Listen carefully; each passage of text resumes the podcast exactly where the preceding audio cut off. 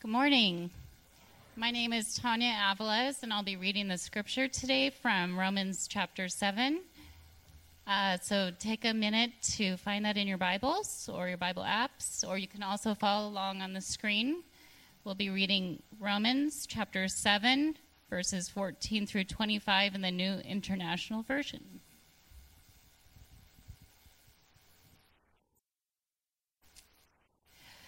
We know that the law is spiritual, but I am unspiritual, sold as a slave to sin. I do not understand what I do, for what I want to do, I do not do, but what I hate to do. And if I do what I do not want to do, I agree that the law is good. As it is, it is no longer I myself who do it, but it is the sin living in me. For I know that, that good itself does not dwell in me that is, in my sinful nature. For I have the desire to do what is good, but I cannot carry it out. For I do not do the good I want to do, but the evil I do not want to do. This I keep on doing. Now, if I do what I do not want to do, it is no longer I who do it, but it is the sin living in me that does it. So I find this law at work. Although I want to do good, evil is right there with me. For in my inner being I delight in God's law. But I see another law at work in me, waging war against the law of my mind and making me a prisoner of the law of sin at work within me. What a wretched man I am! Who will rescue me from this body that is subject to death? Thanks be to God who delivers me through Jesus Christ our Lord.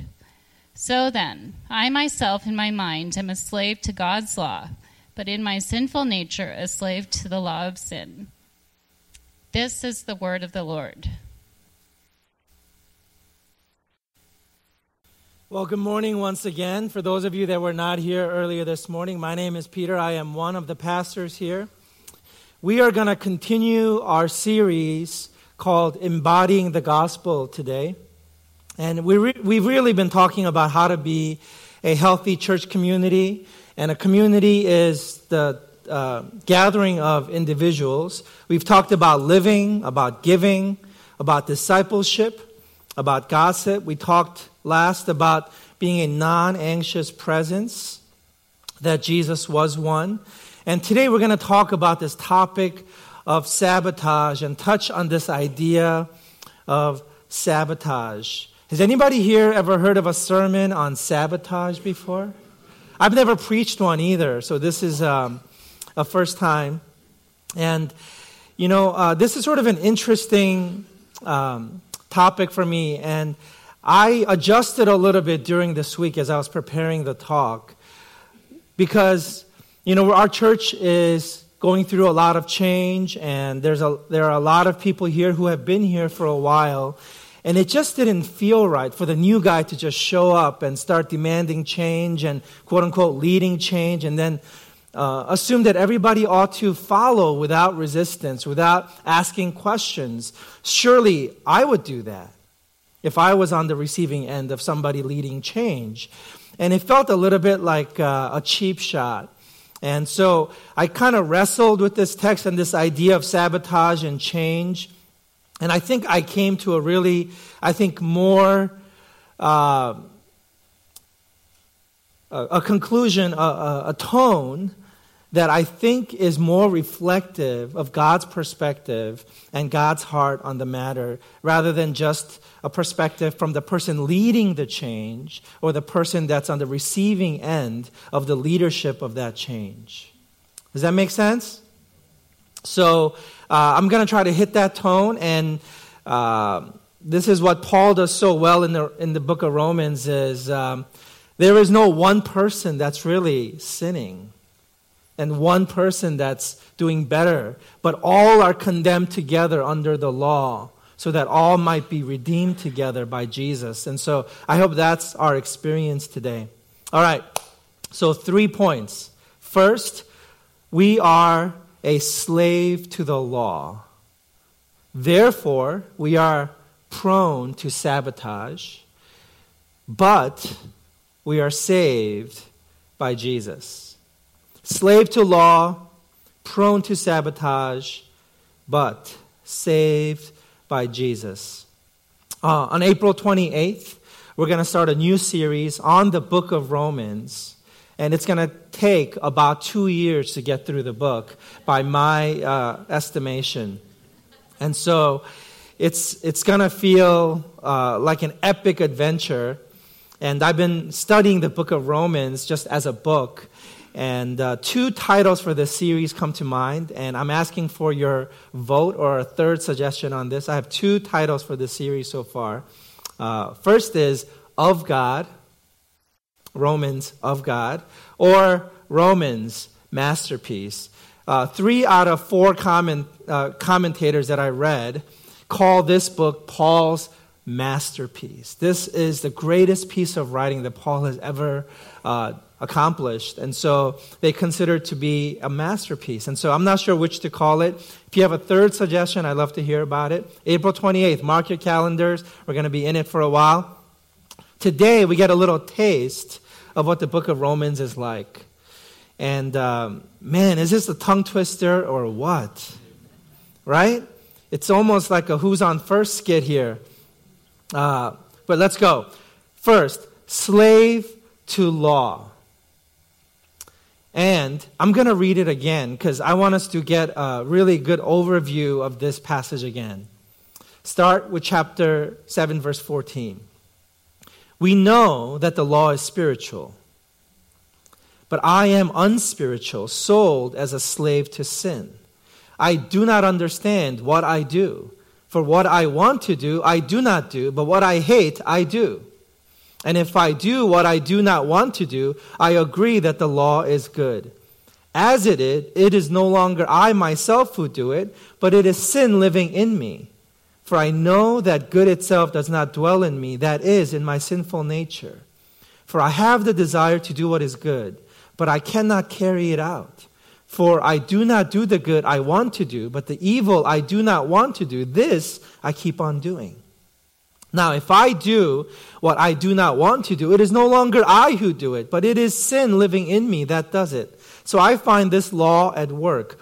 Although I want to do good, evil is right there with me. For in my inner being, I delight in God's law. But I see another law at work in me, waging war against the law of my mind and making me a prisoner of the law of sin at work within me. What a wretched man that I am. Who will rescue me from this body that is subject to death? Thanks be to God who delivers me through Jesus Christ our Lord.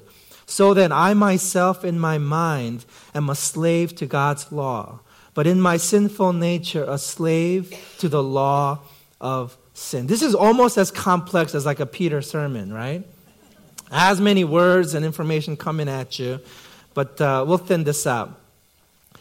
First, one of the things I want you to understand here is uh, Paul is not condemning the law.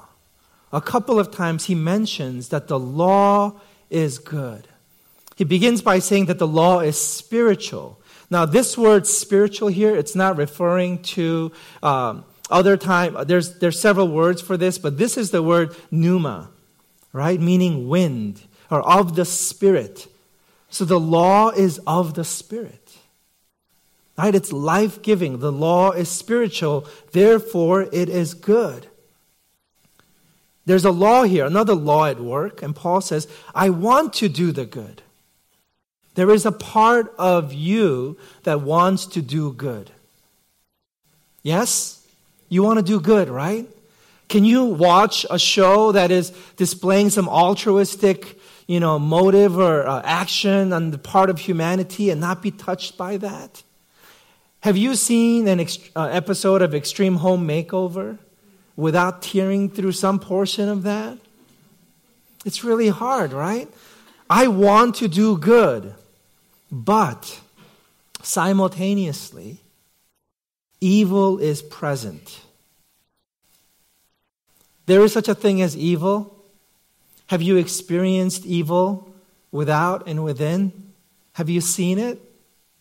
And have you seen it sort of coexist pretty peacefully with each other?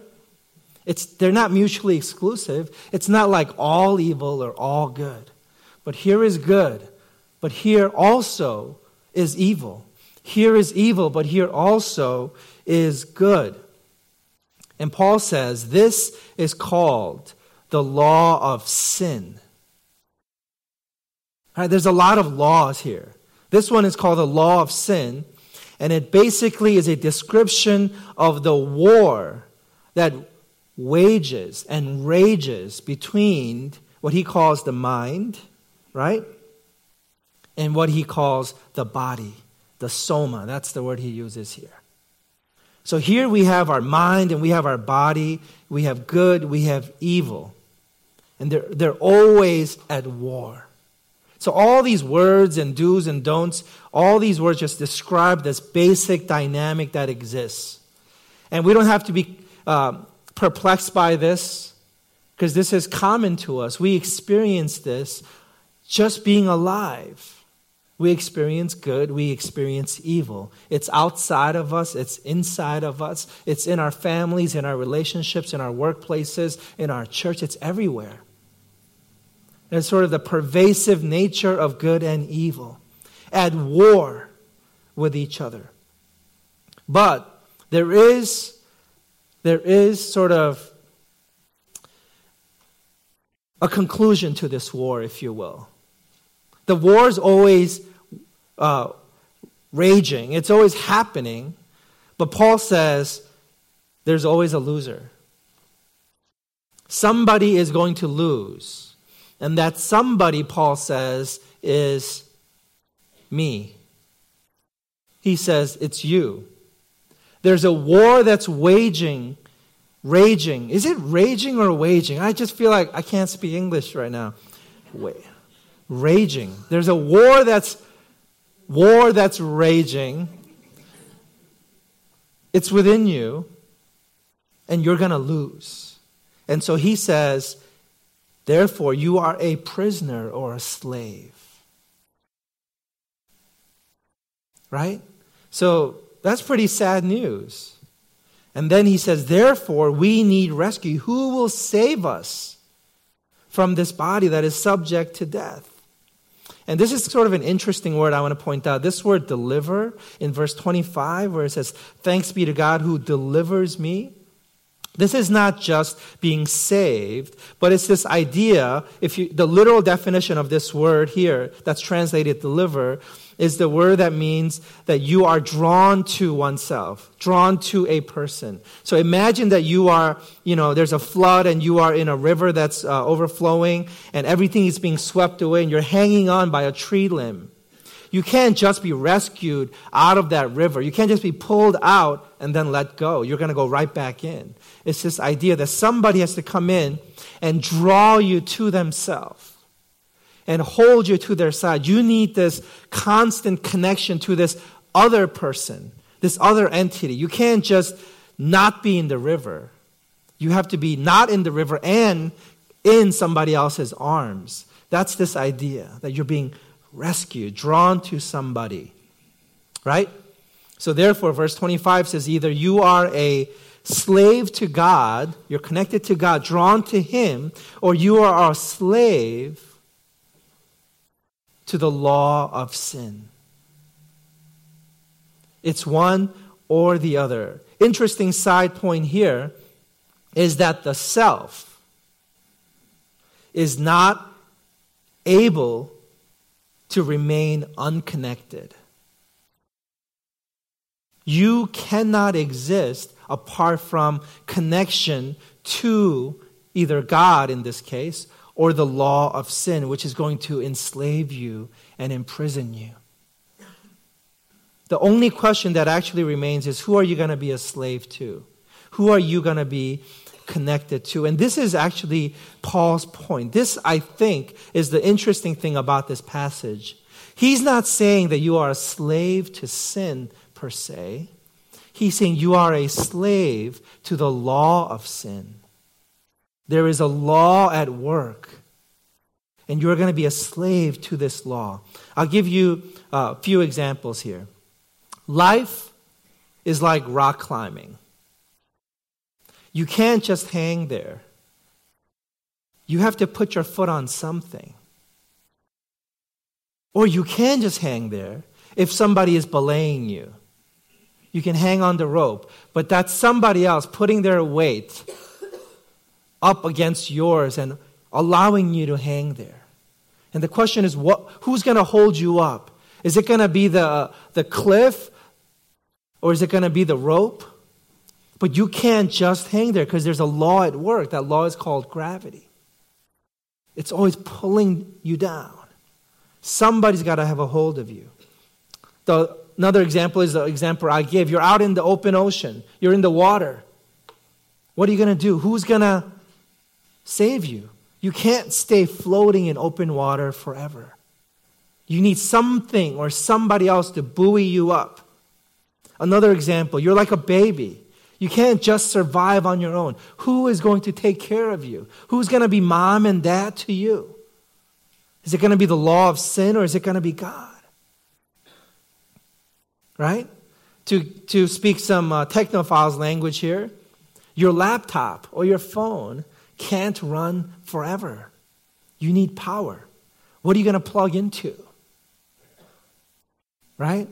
Or worse, even worse than not having power, having power but not having internet access. what are you going to connect to? Right? I think the human word for this phenomenon is the word identity. Paul is describing a law at work. And the law says this Our problem is that we take God's good law, which is good, it's spiritual, and we suck it into an inappropriate and illegitimate place in our lives. We obey the law or we break the law but either way, we are using the law to be something or someone of value or worth or significance, to have legitimacy instead of God. That's the problem with the law of sin. There's a phrase here where Paul says, I know that the law is spiritual, but I am unspiritual. That word unspiritual is the word sark. Anybody know what that Greek word sark means? It means flesh. Doesn't it kind of sound like flesh? Sark. Right? It's not the word soma, which he uses throughout the rest of the passage, talk about the body, but it's the opposite of wind, opposite of spiritual. And he's saying this flesh places the law in place of God. Another way to say it in a way that I've said it before is you're damned if you obey the law, or you're damned if you don't obey the law. That if you don't obey the law, you experience the consequences of breaking the law because the law is good, it's spiritual, and it's at work. It's like gravity. Right? It's good.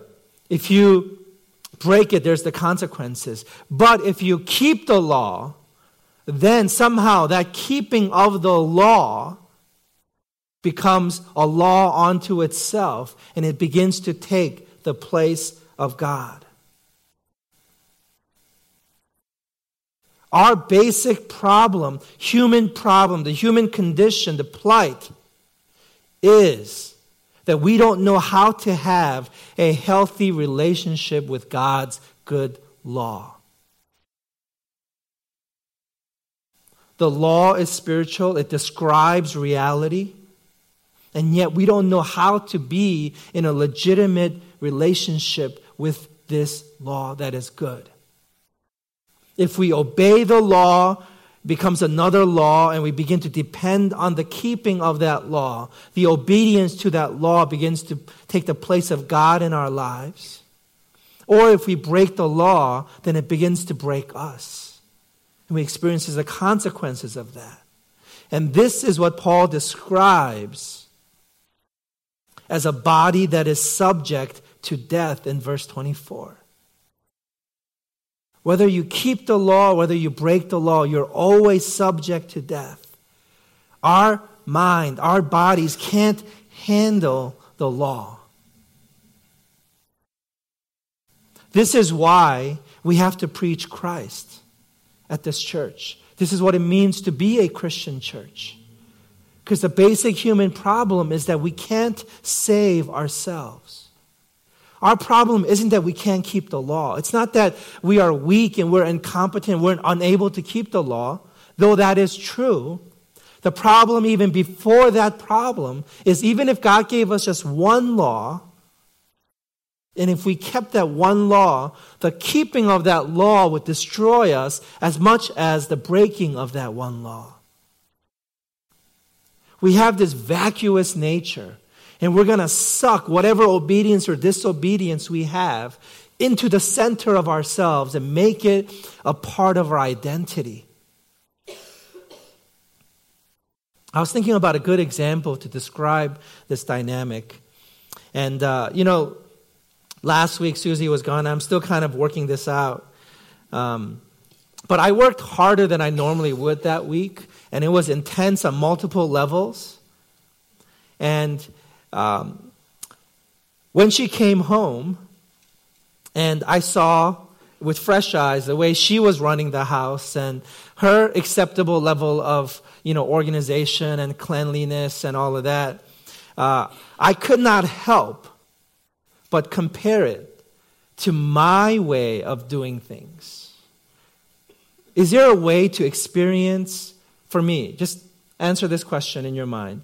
Is there a way for me to experience her reentry into the house situation without comparing it to my own standards that I was living by?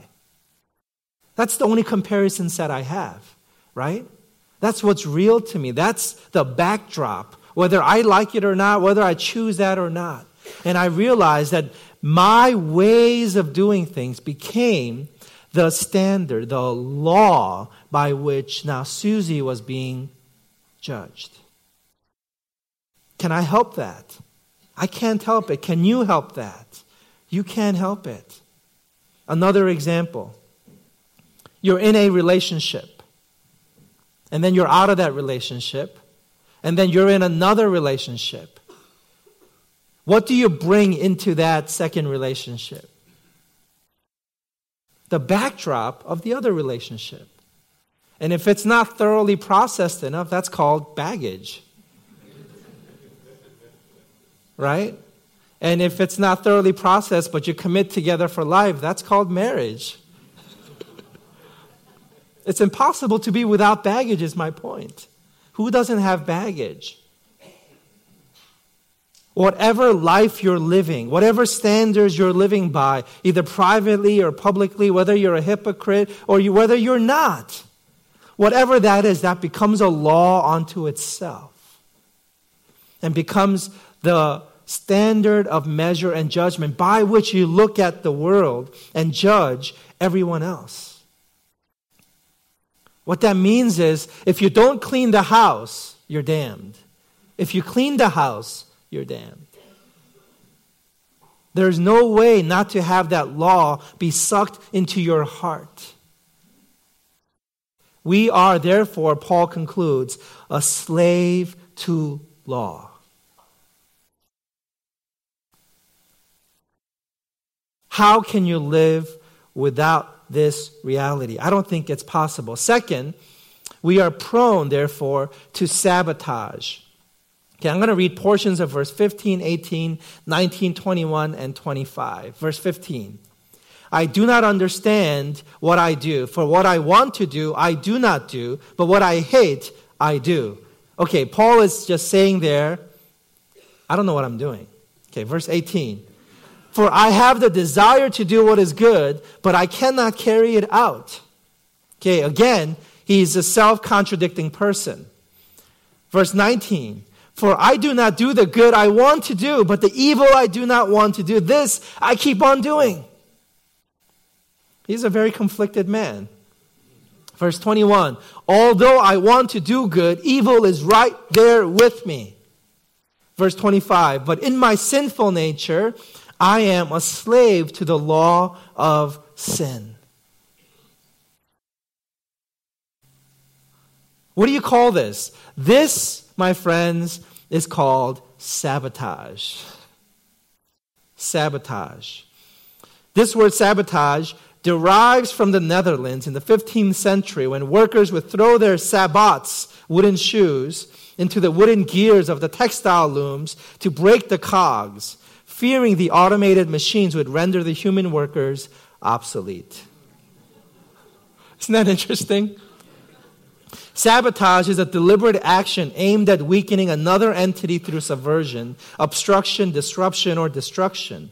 In a workplace setting, sabotage is the conscious withdrawal of efficiency, generally directed at causing some change in workplace conditions. One who engages in sabotage is a saboteur. As a rule, saboteurs try to conceal their identities because of the consequences of their actions. Sabotage, done well, is inherently difficult to detect and difficult to trace to its origin.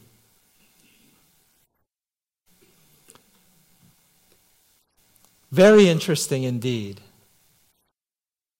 We are our own worst saboteurs. This is what Paul is saying. We're constantly counterproductive.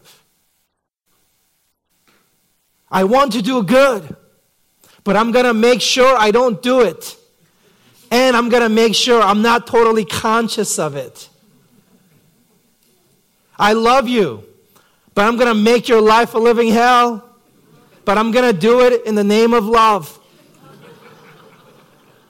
because this is my nature. I am a slave to the law of sin. It's not just that I sin, but everything I touch becomes sinful. That's the law. I can't handle the law. But all I have, all I know is the law. I'm going to sabotage myself from keeping the law. And if I keep the law, I'm going to sabotage myself from benefiting from the keeping of that law. Isn't that wordy just like a Pauline epistle? This is us. We are saboteurs. God and His law and our flesh. It just cannot coexist, always at war with each other. Right? And we genuinely, sincerely think and believe that we want God. What we really want is the law. We're addicted to the law. We're enslaved to the law. We love the law. It's what we know. Agony, pain,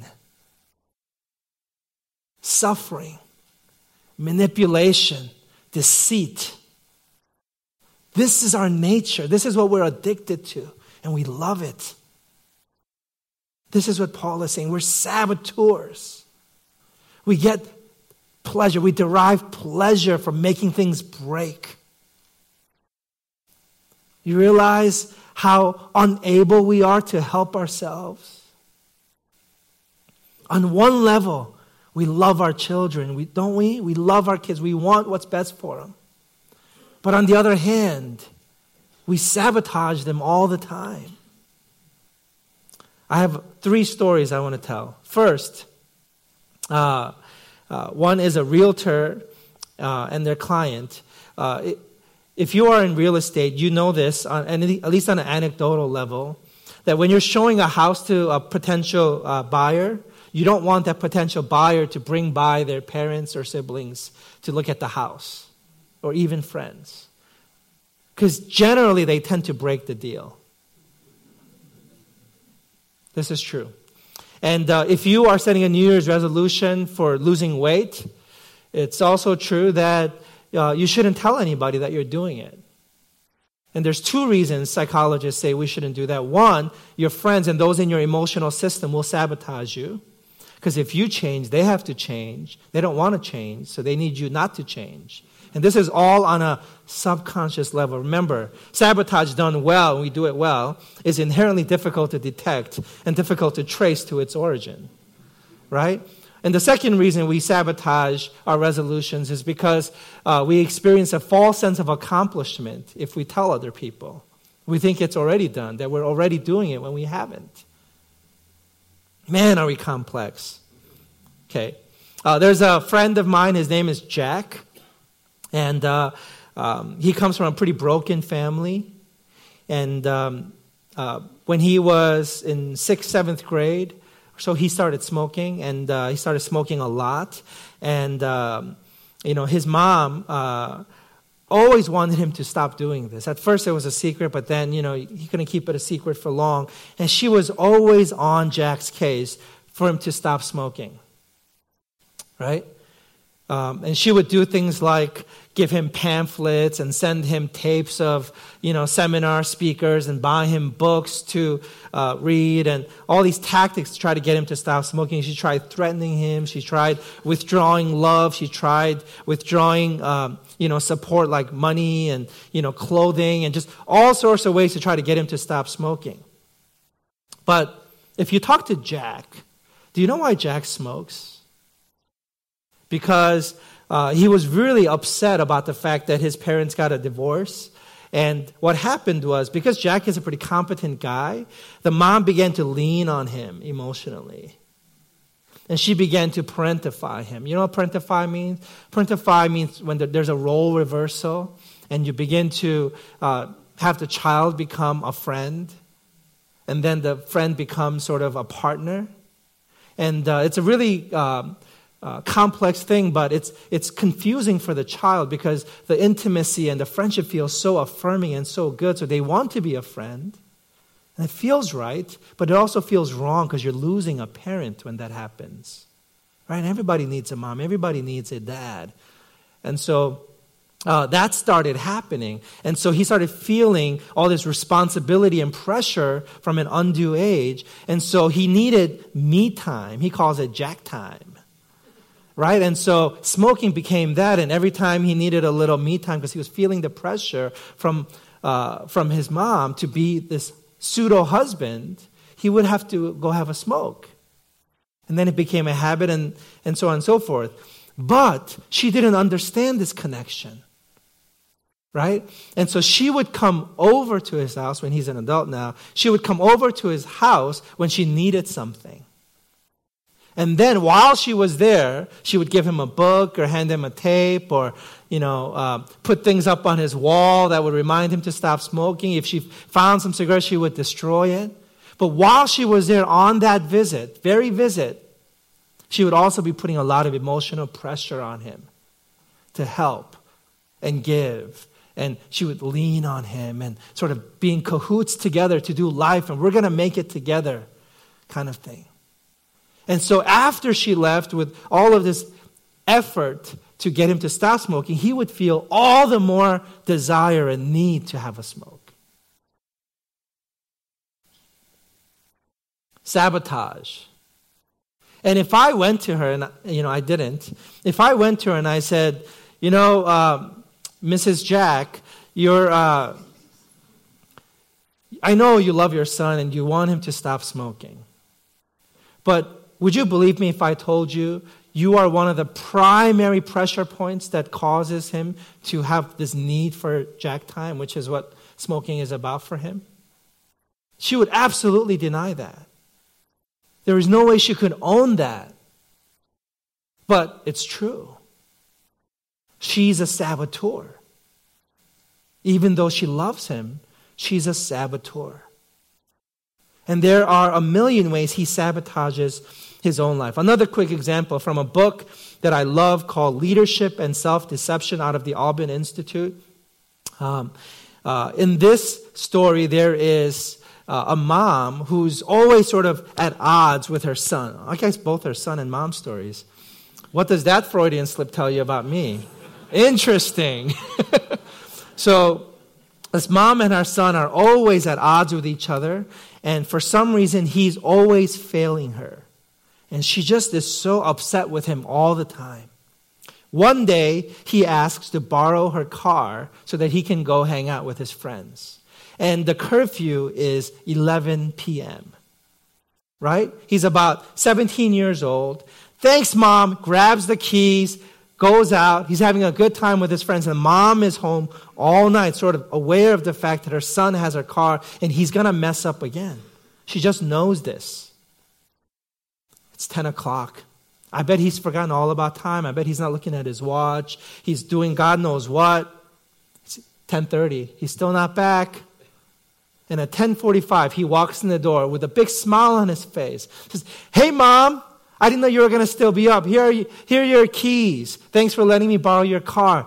Happy as a clam, goes to the kitchen, grabs some water, brings it up to his bedroom, out for the night. And she is sitting there in the living room on this couch, fuming. But more than fuming, you know what she's feeling? Disappointment. Disappointment that he didn't break his curfew. Can you relate to that feeling?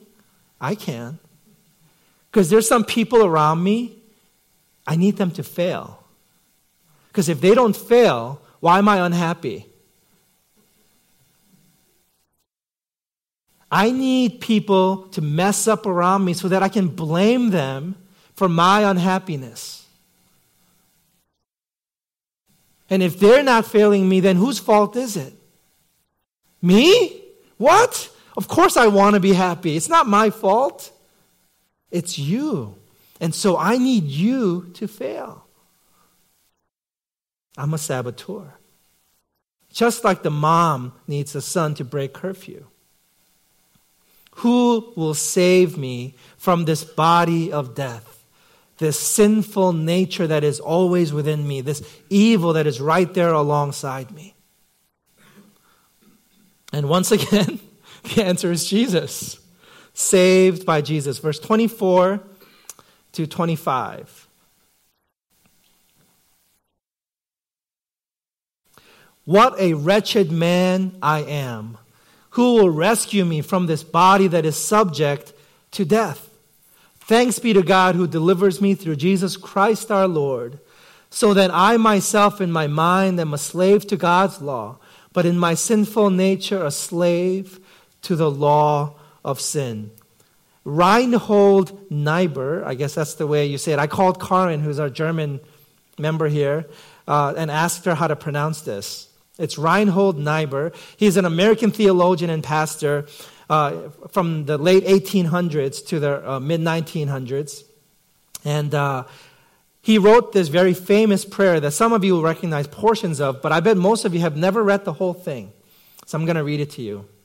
God, give me the grace to accept with serenity the things that cannot be changed, courage to change the things which should be changed and the wisdom to distinguish the one from the other, living one day at a time, enjoying one moment at a time, accepting hardship as a pathway to peace, taking as Jesus did this sinful world as it is, not as I would have it, trusting that you will make all things right if I surrender to your will, so that I may be reasonably happy in this life and supremely happy with you forever in the next. Amen.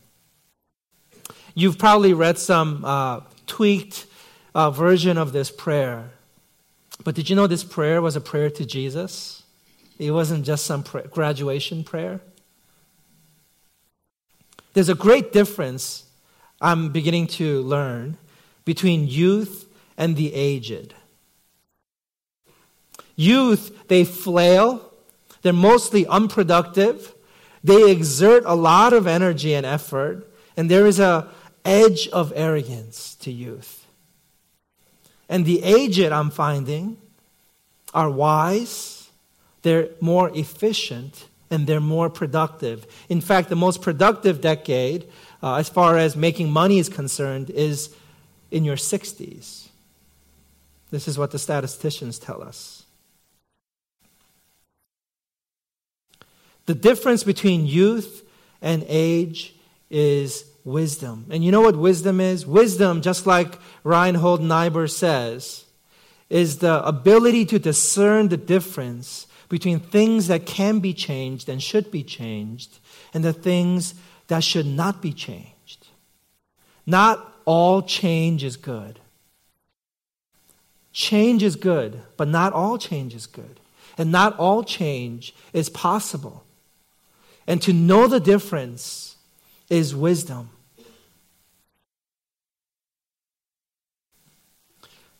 speaking of laws, the second law of thermodynamics says that things tend towards chaos.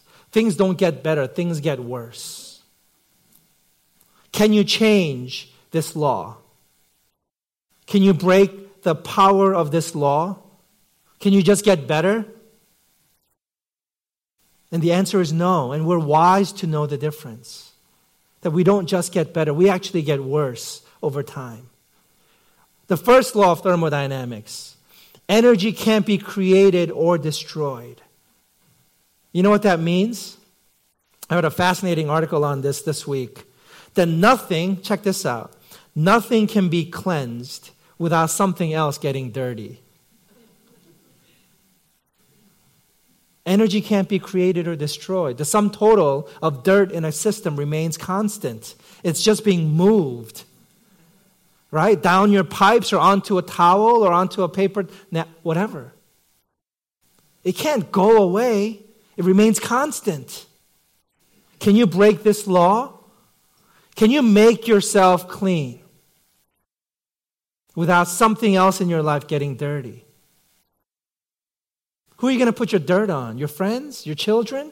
Yeah, that's what we do. that's what we do. We pass it on. Right? So I pray that prayer this morning that we all grow at each other's expense.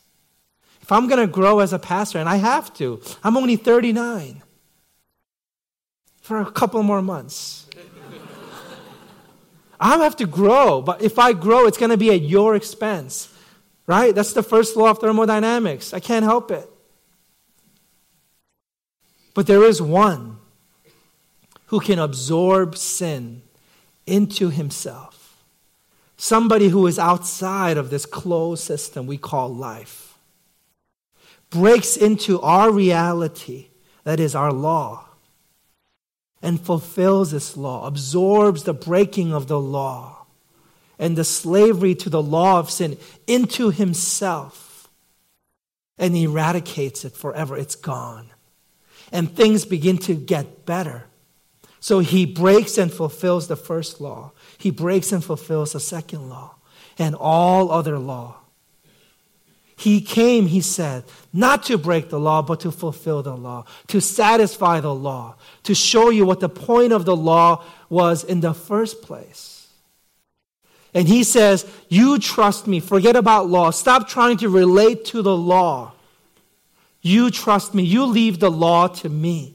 And it's not about you being good anymore. It's not about you being moral. It's not about you keeping anything.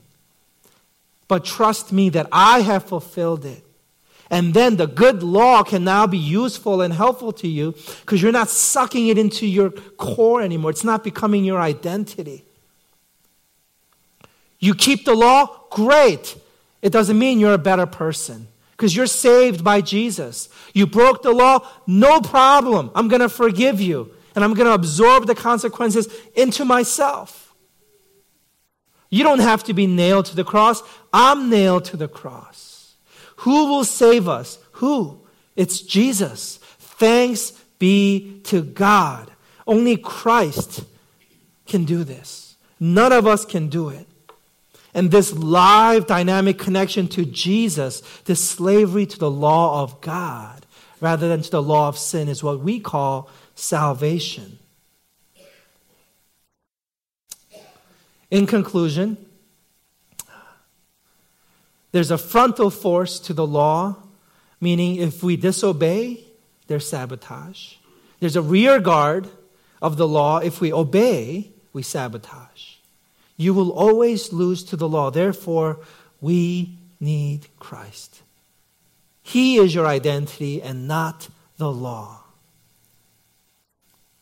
Sin is not just failing the law, but sin is a divinely unintended and illegitimate orientation to the law. It's our very relationship to the law that is what is sinful. The desire to take the law and find identity in the law. I want to leave you with two application points. First, what does having a live connection to this Jesus, who is your only hope, look like for you during the week? How do you not get sucked into the life of law keeping, law breaking, and sabotage? How do you stay connected, trusting Him? How do you do that?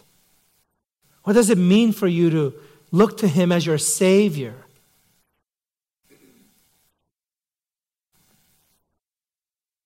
And then the second application is communion. I want to give you specific instructions for communion today. I want to ask you to repent of this addiction to the law that is your sinful nature. I want you to confess to God that you have loved the law, that you have loved keeping it, you have loved breaking it more than you have loved Jesus. That you experience a semblance of control and self dignity when you have this relationship to the law. Repent of that. Repent of your badness. Repent of your goodness. Say, God, I have, I have this orientation to the law that's sinful.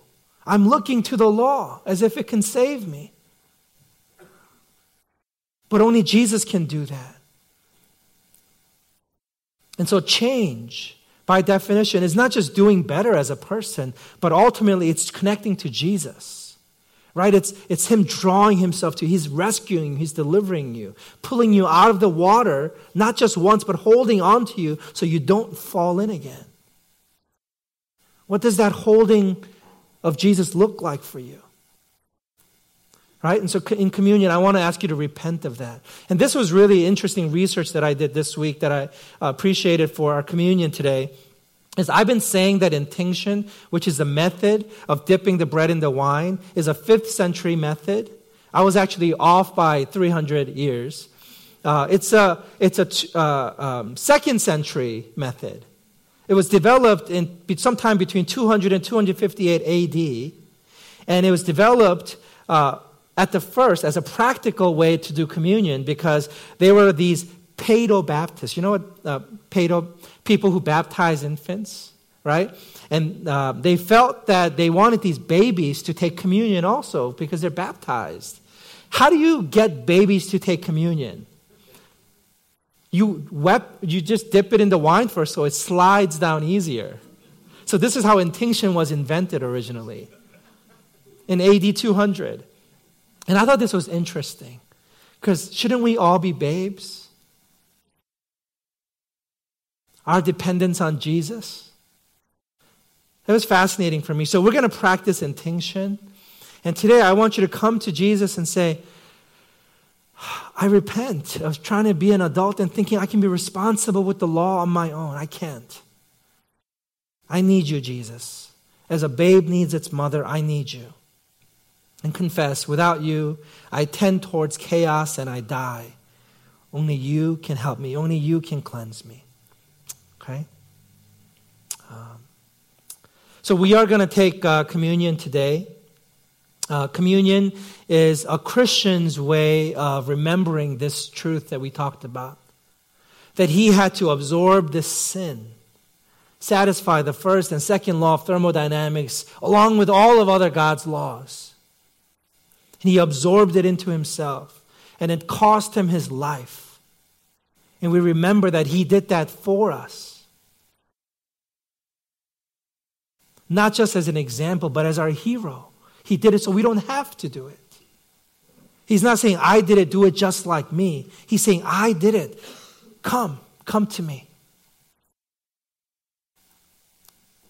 And we remember that together. If you're here and you're not somebody who identifies as a Christian, this is a great way to do that, a time to do that. Say, Jesus, you are my only Savior. Nobody else can save me. I'm just a saboteur at my best. And all those who love me are saboteurs at their best. I need you. Come be my Savior. And then take communion. Let this be your first act as a brand new believer in Jesus. Okay? So we are going to practice an old second century method called intinction. And uh, what that means is you're going to take a piece of the bread, dip it into the wine um, or its juice, and then take the elements together. A couple of rules uh, dip do not double dip. And if you double dip and there's a crumb, don't go fishing. And then self regulate. So take when you are ready, when you want to take the elements. You don't have to wait for anybody else. Okay? If the ushers can come forward at this time, as I say the words of institution. On the night in which Jesus Christ was betrayed, he took the bread and breaking it, he said, This is my body broken for you. Take and eat. And then after the meal, he took the cup and he said, This is my blood shed for you. Take and drink, and as you do, remember me. After I pass on the elements, if I can ask the worship team to come forward first, and then the rest of you can follow as you're ready.